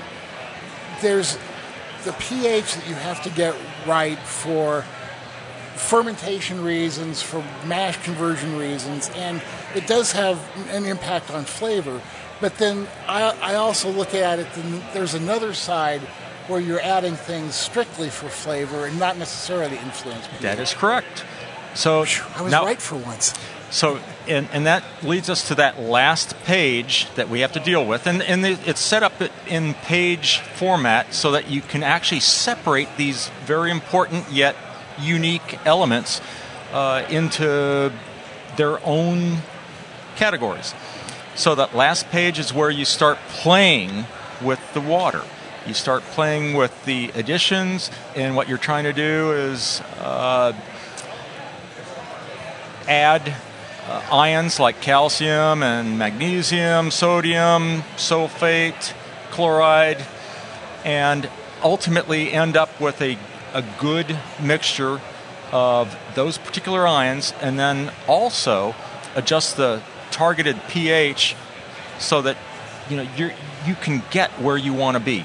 And pH is such an important factor to the success and taste and perception of the finished beer. So, talk a little bit about how pH affects all those things. Well, I think for most people, uh, the most important thing that they'll they'll be able to perceive immediately uh, upon brewing is a, because so many brewers suffer with high pH wort uh, because our water supplies are typically very alkaline. Uh, getting that pH down a bit, uh, it will make the beer much brighter, crisper, cleaner. Uh, you'll actually see much more hot break. Uh, I have definitely noticed that. it, it is a stark uh, improvement. The other thing that people will see is that, for instance, say they're brewing a really light beer, well, suddenly that light beer that you were brewing is actually light. Whereas if you if you brewed it with your without doing this adjustment, it will come up a uh, several points higher color. And for those of us who are brewing a pills or a, a wit or something really light like that, you will pull your hair out until you fix that pH issue. Until I got my pH together, all my pilsners came out with this kind of brownish purple tint to them. Yeah, and and it's it's a shame. It was disgusting. and and it does um, it does affect flavor. So the pH is a big deal. Yeah. Well, and so now, what what are the common tools that people are going to have to be using? Yeah, if, when they're when they're set up in your sheet, they start they start entering in their numbers. They get their malt in there, but they need to make adjustments. Like, wh- what are- what are they reaching for? Like, what are your favorite tools in order to do that? So by tools, you mean the, the mineral and acid adjustments. uh, or additions, I should say. So, calcium chloride is a popular one, uh, gypsum, which is calcium sulfate, uh, maybe sodium bicarbonate if, if in those cases where you need to boost alkalinity. It's rare, but sometimes it's needed. Epsom salt, which is magnesium sulfate, but most importantly, and and I keep telling folks, acid is your friend. And, and That's what we said back in Hi. the 60s. I was going to say, Says the man wearing the tie-dye. Yeah, Martin, yeah. Martin saw my eyes light up when Yeah. he said that. So, so acid is in for a brewer. Uh, acid truly is your friend. Uh, acid makes uh, well, literally every beer must have acid. Uh, either it comes from the malt uh, through the use of a lot of crystal, or adding an actual acid, or adding a bunch of calcium salts or magnesium salts, uh, or roasted malt somewhere along the line, you have to add that acid. So, this most important factor, though, uh, for for most folks, is learning to to dose their their mash and their sparging water with, for instance, uh, lactic acid or phosphoric acid. Both of those are very popular and easily uh, readily available in the U.S. And for brewers around the world, they will find that, uh, for instance, CRS in, in the UK or uh, possibly sulfuric acids or, or hydrochloric acid uh, can be utilized, but tho- those guys are a little bit dangerous. Uh, so, for, for everyone, I, I recommend lactic uh, or phosphoric. And for those of you that are dealing with continental styles like German or Belgian, I highly recommend uh, lactic acid because, in my opinion, that's that's a, a unique flavor contributor that uh, is a mainstay of those styles. I'm really happy to hear you say that because lactic is what I've always used, and I've had many people say, "Oh no, man, you need to be using phosphoric because lactic you're going to be able to taste." and and that only really rears, it, rears its head when you're dealing, say, with a, a very alkaline tap water. Um, so if if you've got that case, maybe you need to go to an RO water or distilled water to cut your water, but otherwise, most people are not going to impact or get reach that uh, that flavor threshold. Right. Yeah, and, and that's what I've always counted on and have found to be the case. So uh, once again, I'm glad to know that at least I had some idea that uh, sure what was going on there. And now the other thing that I, I'd like to have you talk a little bit about is this uh, kind of fallacy that increasing the sulfate makes a beer hoppier. Uh, yeah, absolutely not. Uh, un- unfortunately, there's a, uh, a word afoot that sulfate is is terrible with noble hops, and you should never add sulfate if you've got a, a malty or a, a malt focused beer. Uh, it's just a complete falsehood. Uh, sulfate makes beer drier, finish drier, whereas chloride, uh, the, the the other popular addition for brewing water, uh, makes beers fuller, tastes fuller on your palate.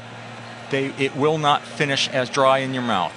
Uh, for instance, I have a Scottish 70 uh, that I'll be serving at club night tonight. Uh, very low bittering, but I have brewed it in the past with a, a relatively high sulfate content, in uh, say 100 ppm for and, and for our listeners, uh, 100 ppm is kind of high. Yes. Uh, and it makes it, it, it is not bitter, uh, a bitter perceived beer, uh, but it does finish very nicely dry. Right. And that, you know, it's like once you said that, once I read that you had said that, it just kind of like went, oh yeah, that's what's going on. You really, you really understand that perception there. And and the great thing about this this dryness, uh, you can you can do this in your glass. So for instance, say you've got a, a beer that's just finishing way too full and and malty, and you're just you can't drink it. It's just cloying. You try a pinch of gypsum, you know, literally between your thumb and uh, forefinger. drop that in your, uh, say, a pint of beer, mix it up for a, a, a minute. Try that. It should be markedly different. And and it is. I've done that exact thing. Uh, I recently had a, a beer that uh, I made where my grain mill had slipped and the gap was too wide. So instead of being a 1075 IPA with 75 IBUs, it was a 1045 beer with 75 IBUs. Oh. Yeah, it was it was pretty gruesome. and I uh, I started adding some uh, calcium chloride to the keg, Yep. and it really really tamed that down. And instead of having 10 gallons of dumper beer, I had 10 gallons of beer that I could actually enjoy. And and that's the thing. Uh, a lot of these things you can test out in the glass, and the same thing goes for acid. E- even though uh, adding acid post fermentation is not ideal, right? Uh, it can be used to to help you deduce whether or not it would make an improvement. Cool, that's A- great. Any other water myths or anything? Any, any other sort of water misconceptions that you think are out there that you want to bust people's heads for? Hmm, not offhand, but uh, I, I do. I do want to point out that uh, there is an article in the uh, November December 2015 Zymurgy, uh, another boost boost here for uh, being an AHA member. Uh, all AHA members can uh, reach this issue via the eZymurgy uh, app or the web. Uh, there is an art. That article is in that issue on on relatively simple water chemistry adjustments, and it gives a little more synopsis than what we're discussing here on these simple changes. And I invite any of your listeners to to, to just investigate, try those adjustments, see if it makes a difference. Read the the qualifiers that you know help you understand what your water consists of without actually getting a lab test, and give it a try. And one other thing that I want to plug is on your website uh, where you can download the spreadsheet. You have a water knowledge page there that explains things in a way that even I can understand. Yes. So as you you both of you know, I was a technical editor for John Palmer and Colin Kaminski's Water Book. Uh, that is a rather heady book. Yes. And understandably, some folks might find it a little bit over their head. But I'm, I believe that uh, for for those folks, and well, really anyone, I think that you'll find that the water knowledge page on the Bru'n Water uh, website will help you ease into the overall understanding of what what water chemistry is, why you need to deal with it, and how you deal with it. Yeah, and how it works. That's what I really, really appreciated. So, Martin, thanks so much for being here with us today, man. You are so welcome. Yeah. And we uh, we will post a link to uh, Martin's website uh, at experimentalbrew.com so you can all go uh, download Bru'n Water, check out the water knowledge page. It's a free program, but there is also a supporters version available for a very reasonable price with enhanced functionality. And uh, Martin more than deserves your support. So And go do remember, read the instructions. Read the instructions. Tip number one. Or you can always just email Martin and get uh, get Oh, further come on. aid. I got a always J do. job. That's what I always tell people to do. Okay, we're going to take a quick break here so we can grab another beer, and uh, when we come back, we'll talk about what's new in the world of brewcraft. Interested in making wine or mead? Don't settle for lesser yeast. Instead, use Vintner's Harvest. Just ask Tyler Barber from Adventures in Homebrewing, who says, Vintner's Harvest yeast is all I have used for the past four years. I have done several small test batches with Vintner's Harvest, and I really like the MA33 for meads and fruit wines. Vintner's Harvest seems to tailor their yeast strains to the styles of meads and wines the home vintner is most likely to make. Find Vintner's Harvest yeast wherever Brewcraft USA products are sold.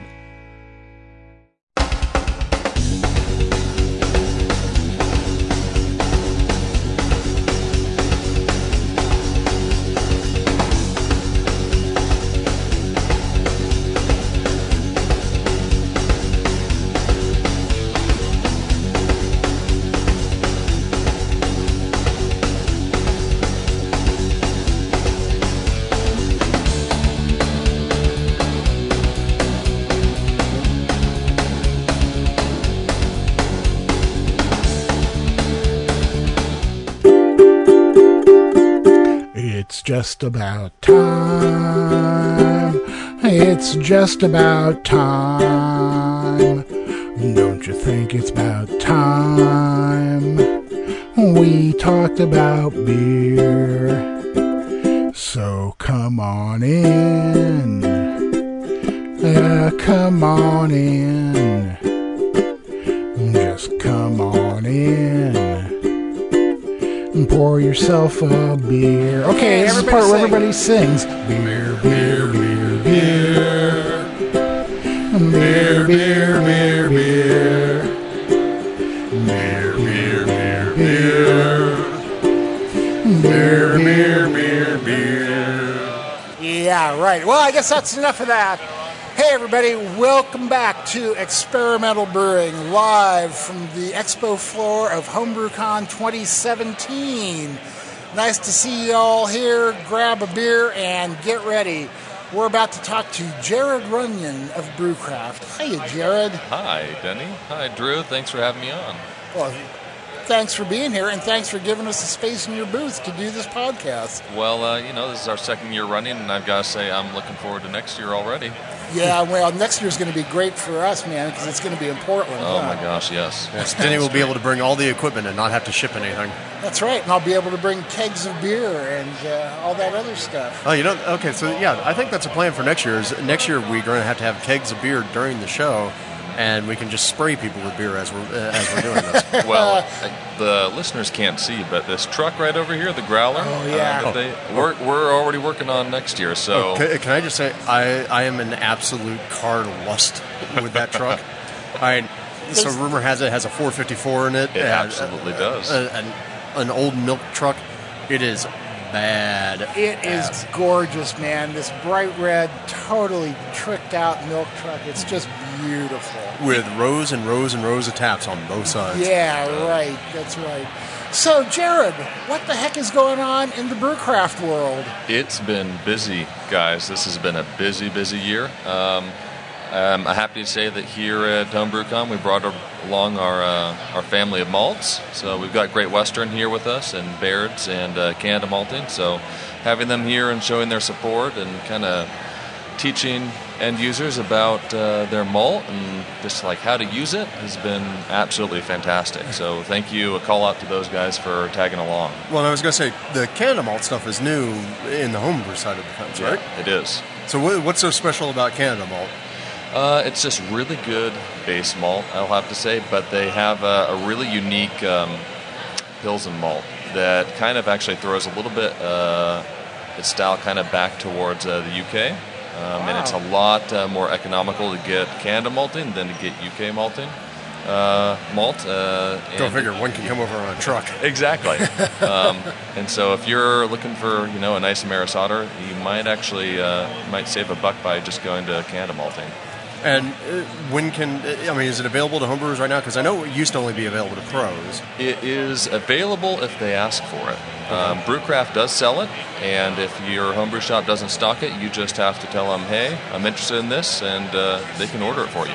And so basically it's like, hey, do you guys work with Brewcraft? Uh, If so, can I get some of this? And at the very least, I mean, they can get as little as a sack, and then the shop has that. on hand. Exactly. So, the other thing that's interesting is Cholaca that you turned us on to. Talk about that a little bit.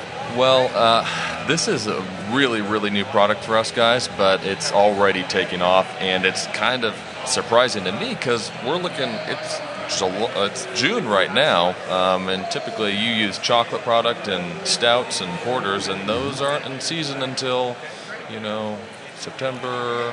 I think it's always chocolate season. But yeah, no, we've been carrying it for the the past two two and a half months, and it is absolutely fantastic stuff. It's pure liquid cacao. Uh, that's got it's just it's just cacao and water. Um, it's been emulsified and it's aseptically packaged, so you can put it directly into your secondary fermenter without having to worry about bugs. Well, I was gonna say, yeah. So there's no more worry about like you know taking cacao nibs and throwing them in raw because this stuff has already been processed and, and purified. Now, what's funny to me is like you guys, you guys brought this out. Uh, I think about like two months ago or so, uh, and you and you're like, hey, we'll send you some samples.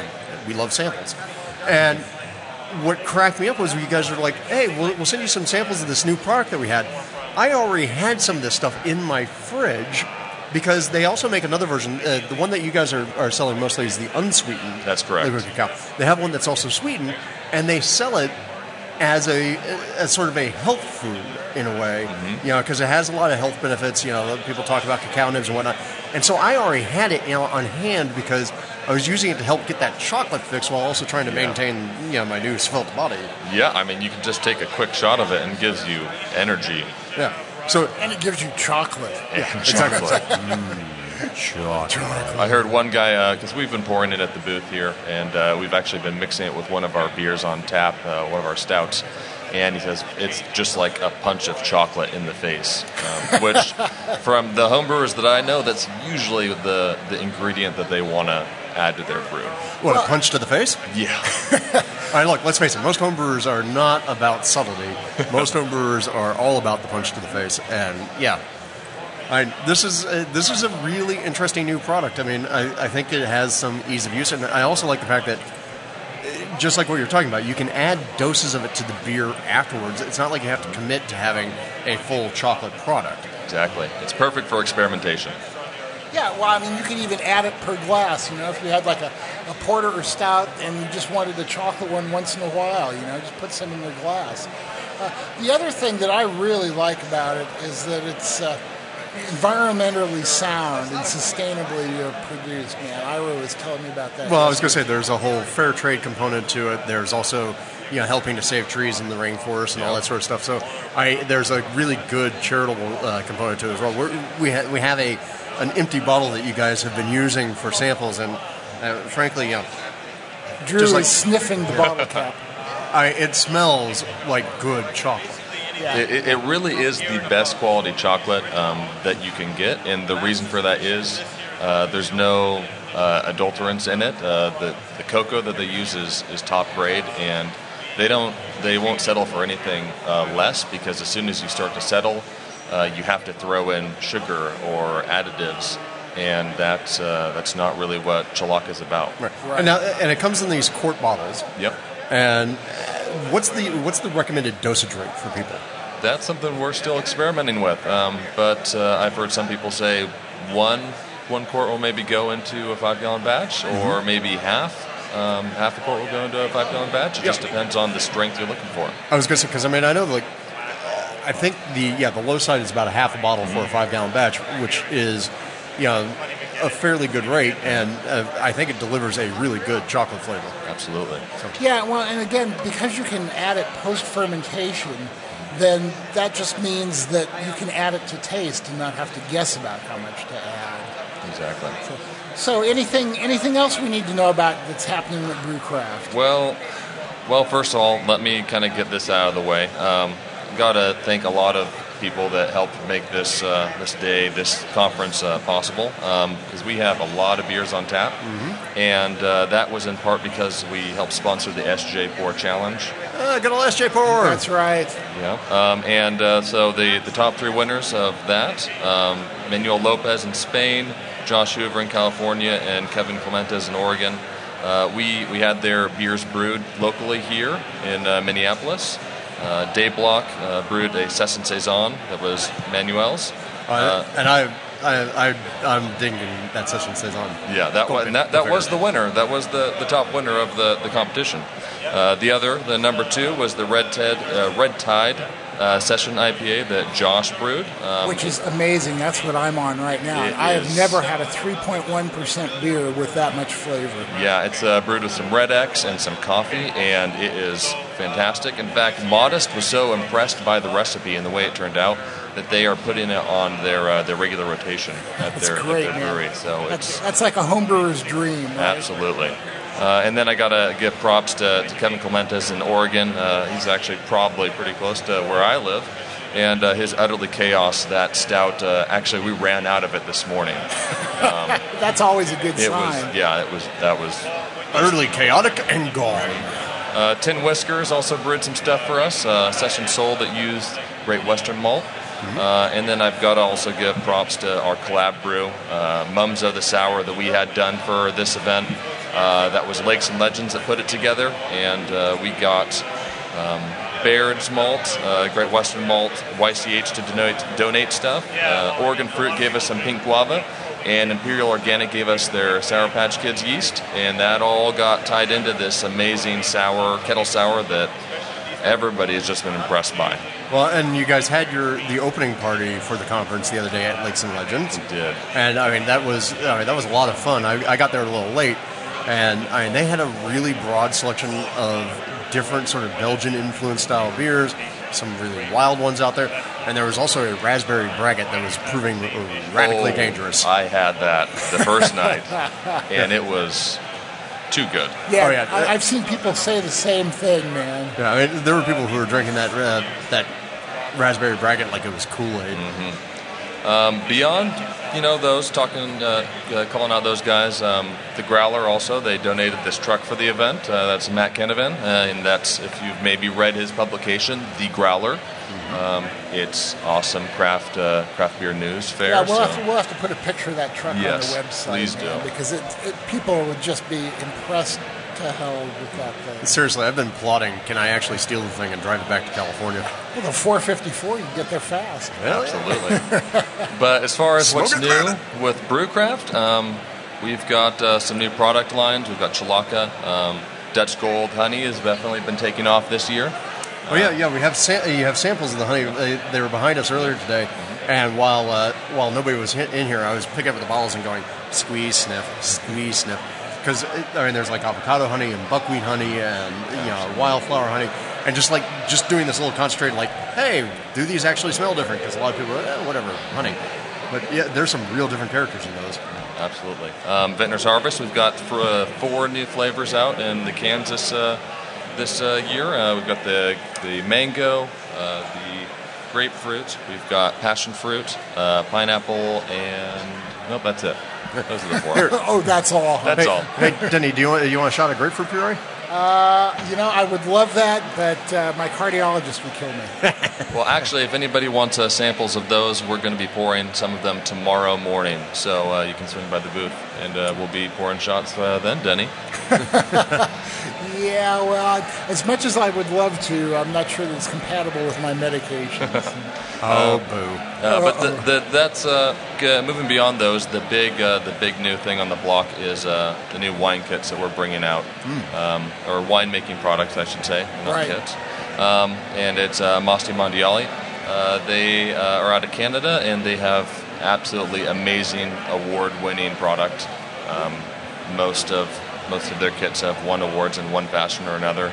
And uh, a little bit later, we'll get. Uh, We'll get a rep from them on the line, and uh, you can kind of talk about what that. Actually, let's do that right now. Let's bring in Anthony from Mosti Mondiale. And and let's make sure we get a couple of samples over here so we can actually Yeah, talk about the product. We've got two. Let's. Uh, we're gonna we're gonna take a break here from beer at HomebrewCon, and we're gonna talk about wine for a few minutes. Uh, I live in the midst of wine country in Oregon, and so even though all you hear me talking about normally is beer, it doesn't mean that I don't enjoy and appreciate good wine also. So, Anthony, thank you for joining us today, man. Thanks for having us, guys. So, why don't you tell us a little bit about the company and your products? So, uh, Mosti Mondiale started off in uh, 1989. Um, we started importing um, fresh grape must from Italy and California back then. Uh, now we're also dealing a lot with Chile, but back then it was mainly Italy and California. Um, so uh, we started off just importing it and basically just reselling it locally. Uh, eventually, we built up a, a pretty extensive lab, uh, so we started doing quality control. Um, so now we what we do is we balance uh, the product. Uh, so we have refrigerated product. Now. So basically, your kits include the the juice that you have uh, processed, right? Yep. So um, our kits include basically just the, the, the juice, and they also include all the um, all the ingredients you need to make them. So the yeast, the yeast nutrient, uh, Oh, great. clarifiers, and potassium metabisulfite. Wow. Um, Cool. They include the instructions as well. Uh, fairly easy to follow, especially if you're a home brewer and you're pretty good at it. Um, you're already, without ever touching a wine kit, you're already a master at making wine because it's a lot simpler than making beer. And, and you've got all the equipment already too. Yeah, pretty much. Well, and so now uh, the grape juice that you guys have. I mean, I know most of the time kits are like they're concentrated slightly, like the good, uh, like so far in, in history, like the good ones are vacuum concentrated, and then you have the the other ones that get uh, super concentrated down. And with these juice kits, I mean, like, is it just straight juice? Is it? Yeah, so we have we have both actually. Uh, the fresh juice is uh, is in our company's DNA. Um, so, uh, like, like I was mentioning before, we, we started off with uh, fresh juice. Um, we, we make the, the kits now. Uh, Jared corrected himself before. He said should say winemaking products. It's because I, I usually insist on that, uh, not calling them kits because. Um, I mean, we have the, the kits, I guess you, you can call them, which is uh, like, for example, our, our entry level product is 10 liters. It makes 23 liters worth of wine, so six gallons. Right. Um, but our flagship products are six gallons worth of juice, and it makes six gallons worth of wine. Oh wow! So you don't add any water. Um, uh, it, it's actually much easier because you don't need to um, add any water. You just pitch Right. the yeast, yeast nutrient, and, and clarifiers at the end, and that's pretty much it. What varieties are you carrying? Uh, we have close to about 40 varieties, I think, in all. Oh Um, man, that's amazing. Yeah, so anything from a Cab, uh, Californian Cabernet Sauvignon, Merlot, um, Pinot Noir, Pinot Grigio, Carmenere from Chile, Malbec, Viognier. Well, and we have two samples in front of us, uh, both reds. Uh, what what are we having? Yeah, so one of them is uh, the Californian Cabernet Sauvignon, and the other one is um, what we call an Amoroso. Okay. So it's uh, an Italian style blend. Um, the Amoroso is uh, a, a lot drier, a lot bolder. Uh, Cabernet Sauvignon is a lot lighter. Um, yeah, so the Amoroso has about 14 months of aging time, and these products usually are able you're able to age them for a lot longer than that, if provided you have the right conditions. So you can go up to four or five years, and they'll keep getting better and better with time. Do you recommend aging them on oak? Yeah, absolutely. Actually, most of our products um, have oak in them, so we'll include oak chips, and uh, each one of the varietals will have a different variation of, of oak chips. So there's light oak and dark oak, and depending on what we recommend or what our expert recommends back home, uh, we'll include different variations of oak. Well, and I know that in the next couple of weeks after listeners hear this episode, we will actually have a Brew Files episode that is about winemaking from a, a local vintner near me, who's a friend of mine, and who's also a brewer. And he talks about the fact that he really feels like, even though he started out as a vintner and moved into brewing, he feels that brewers who move into vintnering actually have an advantage because we tend to take all the sanitation things and fermentation control a lot more serious than a lot of uh, vintners who first start that way because you can be a little more cavalier. But you know, if you're a brewer, you already have that built into your DNA to, to clean and sanitize and, and keep control of your fermentations. And he, he, he really swears that beginning or brewers who become beginning vintners make far better wine than uh, beginning vintners who become brewers. well, it's, it's possible. I, I agree with him, um, especially since uh, we, we can never stress it enough. I mean, you've got to be very careful with your sanitation. And uh, the, the nice thing about brewing beer is I, I know nothing about beer, by the way. I, I just know that most of it tastes amazing. But um, well, hey, let's never forget that one of the chief maxims of the winemaking world in every region I've ever been in is in order to make good wine, you have to have lots of good beer. yeah, yeah, that makes sense. Yeah, right. That's what I've always heard too. So, Anthony, thanks a whole bunch, man, for coming on and talking to us about your products. It's it actually has now gotten me excited to get back into making wine. I've made a little bit in the past, and tasting what you've got here and hearing about how well you put together the whole process, I'm I'm going to have to uh, check it out for sure. Well, and I was going to say, I mean, one of the very interesting things I think with the samples that we have in front of us is not only, I mean, you've got some real obvious freshness to this. And a lot of times with the, uh, the sort of juice kits that that we see, there's always kind of a little bit of mustiness or staleness. But also, what I think is really interesting is I even get some of that grapeseed character that you get from fresh pressed wine, where it's Mhm. like, oh, hey, that's actually fruit. Yeah. Yeah, right. That's, these- that's the idea. there is there is a really nice fruit taste to these wines. So uh, I'm gonna make. I mean, my- plus my wife is a huge red wine fan, so Okay. I, I would earn some brownie points by making some. There you go. And hey, and brewers, don't forget, it's perfectly acceptable to keg wine. you can right. have a It keg is. of wine on draft. It is awesome. I've done it. It's a bad idea because you drink too much wine. You don't know when to stop. Yeah, exactly. I'll just go have another glass. Just three more. Thanks a bunch, Anthony. Really appreciate Thanks it. Thanks a lot, man. guys. All right. So you know what, Drew? I think it's time. I think that we have like uh, almost overstayed our welcome. Oh, I don't think we could ever overstay our welcome. Hey, so uh, all of you out there, thanks a lot for coming by today and checking out the podcast. Uh, thanks for uh, listening to the Experimental Brewing Podcast. All of you out there in podcast land, you can catch all of our latest adventures and writings by going to our website, which is experimentalbrew.com. Don't forget, you can follow us on Twitter, where we're at EXP Brewing. We're on Facebook. We're on Instagram now. Uh, I hang out on a whole bunch of different beer forums, including the AHA forum. Uh, Drew is on Reddit and several other forums. It's hard not to find us somewhere. And hey, don't forget, if you're here at HomebrewCon and you see us, feel free to stop us in the hall, ask us a question. We don't mind. However, if our glass of beer is empty, please help us find another beer. That's right. So, if you want to uh, write us to uh, ask us a question, suggest topics, recipes, experiments, uh, you can email us at podcast at experimentalbrew.com. Don't forget about our great Wyeast giveaway contest.